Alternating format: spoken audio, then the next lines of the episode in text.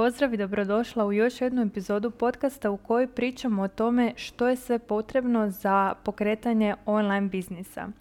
Odmah na početku da kažem da ja nisam biznis mentor, dakle ja ne pričam o prodaji i marketingu, iako su psihologija i marketing područja koja se po mnogo čemu preklapaju. Ono o čemu ću ja ovdje pričati jesu nekakve važne komponente za izgradnju biznisa koje su prijeko potrebne, a o kojima nažalost jako malo ljudi razmišlja. Zašto? Zato što kada krenemo u ideju pokretanja online biznisa, bilo da krećemo od nule, pa nam se žuri što prije zaraditi zato što od nečega trebamo plaćati račune ili da smo investirali, dakle uložili nekakav početni kapital pa nam se žuri da nam se što prije investicija povrati. U oba slučaja ono na što se mi fokusiramo i ono što mislimo da nam treba jesu isključivo biznis alati i biznis znanja. Dakle, kako da dođem do što većeg broja uh, followera, odnosno do što veće zajednice, kako da kreiram svoju uslugu, kako da prodam svoju uslugu, kako da uh, dosegnem što veći rič na društvenim mrežama, kako da bilo što slično tome. A ono što zaboravljamo je koliko je u cijelom tom procesu bitna glava. Najčešća greška koja se dešava kod ljudi je da misle da prvo trebaju izgraditi biznis, odnosno postaviti biznis na noge da bi on počeo kreirati određenu sumu novca mjesečno, a da će onda početi raditi na glavi. Dakle, ajde da prvo pokrenem ovo, da imam nekakav novac od toga, a onda ću imati vremena zaraditi na glavi. Nažalost, ovo se dešava prečesto i ono što ljudi ne vide je da upravo zato što nisu prvo radili na glavi ne mogu primijeniti određene savjete u poslu. Dakle, oni znaju što bi trebalo napraviti, a kako znaju? Znaju zato što su određeni principi online posla vrlo dostupni, čak i ako nemaš biznis mentora toliko biznis mentora danas i na našim jezicima i na engleskom daje golemu količinu besplatne vrijednosti i tehnika i alata i načina kako pokrenuti sve ovo, ali ono što je problem je primjena, a primjena je problem zbog toga što ne radimo na glavi. Isto ovo pravilo vrijedi u svim segmentima. Kao što nećeš zavoljeti sebe onda kada smršaviš nego ćeš izgubiti višak kilograma koje si zapravo nakupila samo zato što si pokušavala nahraniti neke emocije koje nisi proradila. Jednako tako nije dovoljno, dakle nije realno zapravo raditi na glavi onda kada izgradiš stabilan biznis, zato što se stabilan biznis gradi na temeljima zdrave glave. A to znači, kada kažem zdrava glava, onda mislim na to da si ti prvenstveno dobro sama sa sobom, da si ti svjesna sebe i svojih potreba i da odgovaraš na njih i da znaš kako upravljati svojim mislima i uvjerenjima, posebno onim limitirajućim. Očekivati da je realno prvo izgraditi biznis a onda raditi na svojoj glavi je kao da kažemo da ćemo prvo izgraditi krov kuće da ne bismo pokisnuli, a onda ćemo raditi na temeljima.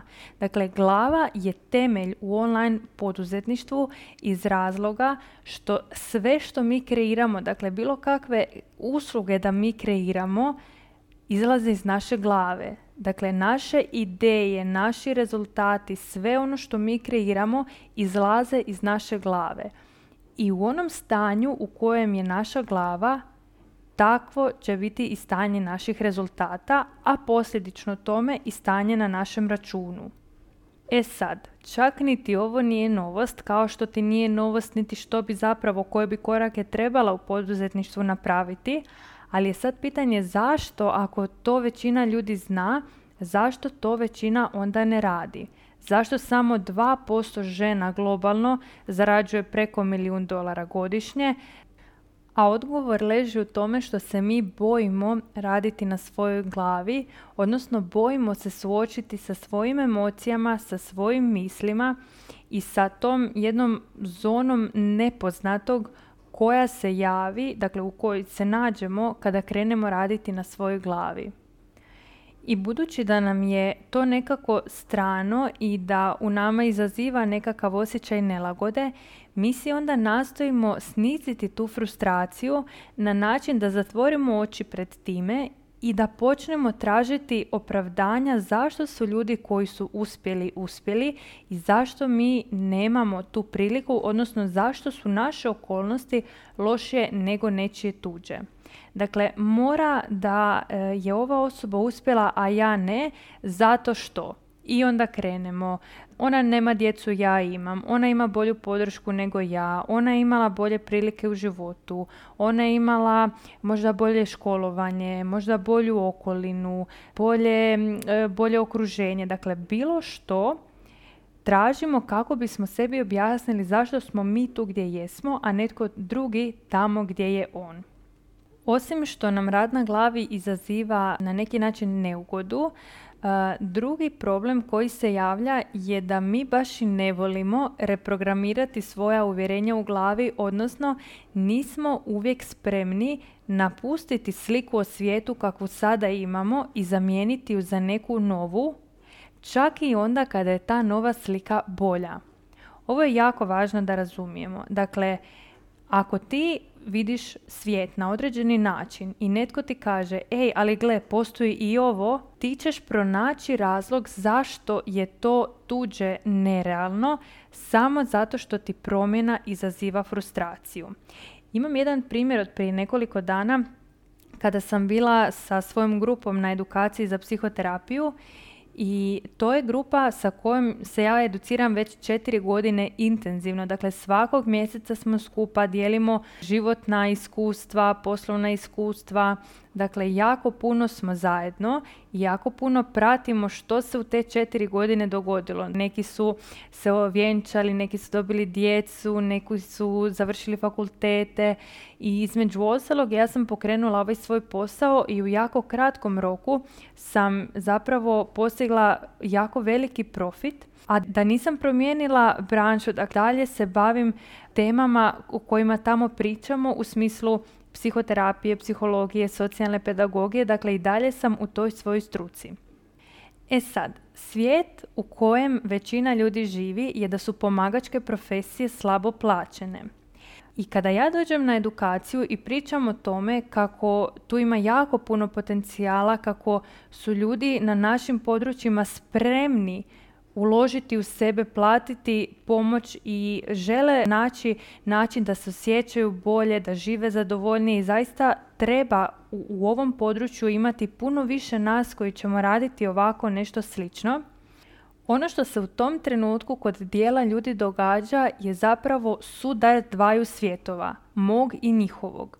U mom svijetu je ovo profitabilan posao, a u njihovom svijetu je ovo profesija koja nije profitabilna, ali ju voliš i zato ju radiš.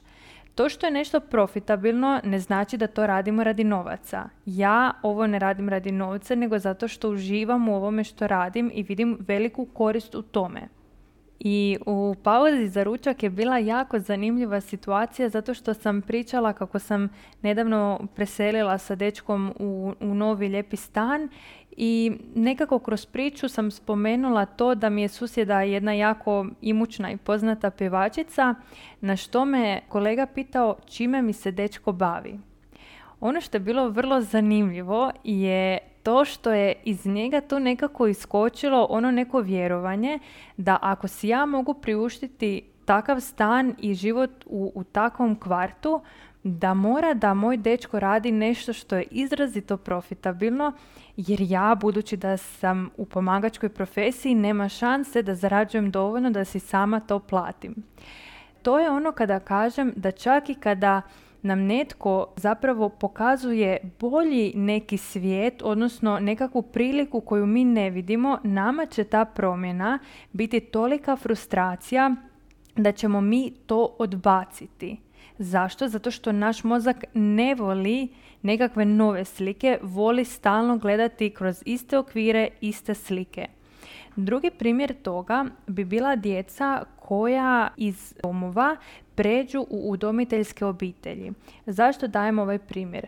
Ovo je meni bilo nešto na fakultetu što mi se baš urezalo kao lekcija, a to je bila dakle, priča o tome da djeca kada e, se udome vrlo često, nažalost, u prvom tom procesu prilagodbe iskazuju delinkventna ponašanja dođu u udomiteljsku obitelj gdje odjednom imaju svoju sobu, imaju obrok u bilo kojem dijelu dana kada osjete glad, a ne kao što u domu imaš točno određeni period kada se jede, imaju puno igračaka samo za njih. Jedan puno bolji, po našim kriterijima, puno bolji standard života.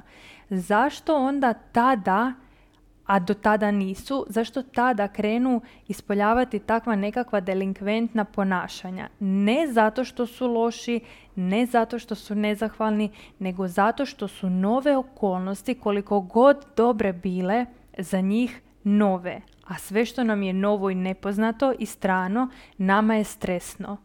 I njima je potrebna ta faza prilagodbe i budući da im je to toliko stresno, oni krenu ispoljavati takva nekakva ponašanja.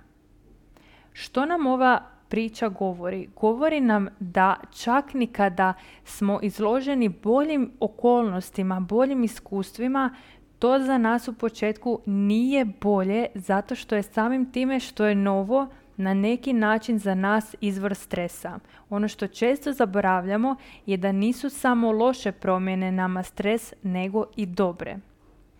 Zato većina ljudi očekuje da kada izgubi neku važnu osobu da onda ima period prilagodbe u smislu tugovanja, ali zaboravlja kada dođe novi član obitelji da je i tu potrebna faza prilagodbe, iako nema tugovanja nego je to lijepa okolnost, ali također je potrebna faza prilagodbe jer je i to za naš organizam stres.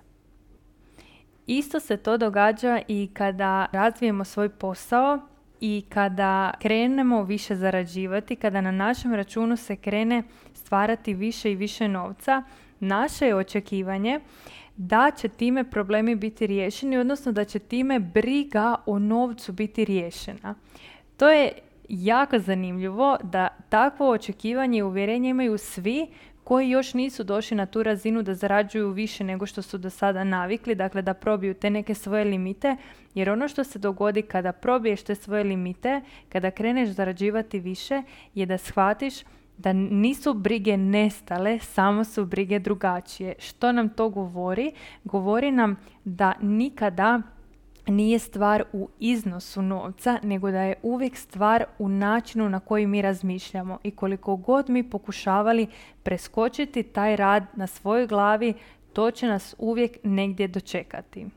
Postoji još jako puno razloga zbog kojih je osobni razvoj preduvjet poslovnog razvoja o kojima ću pričati u nekim narednim epizodama, ali ono sa čime ovdje želim završiti samo probaj razmisliti što bi se dogodilo kada bi sad u ovom trenutku tvoja glava bila u tom stanju da možeš primijeniti apsolutno sve biznis savjete koje već sada imaš.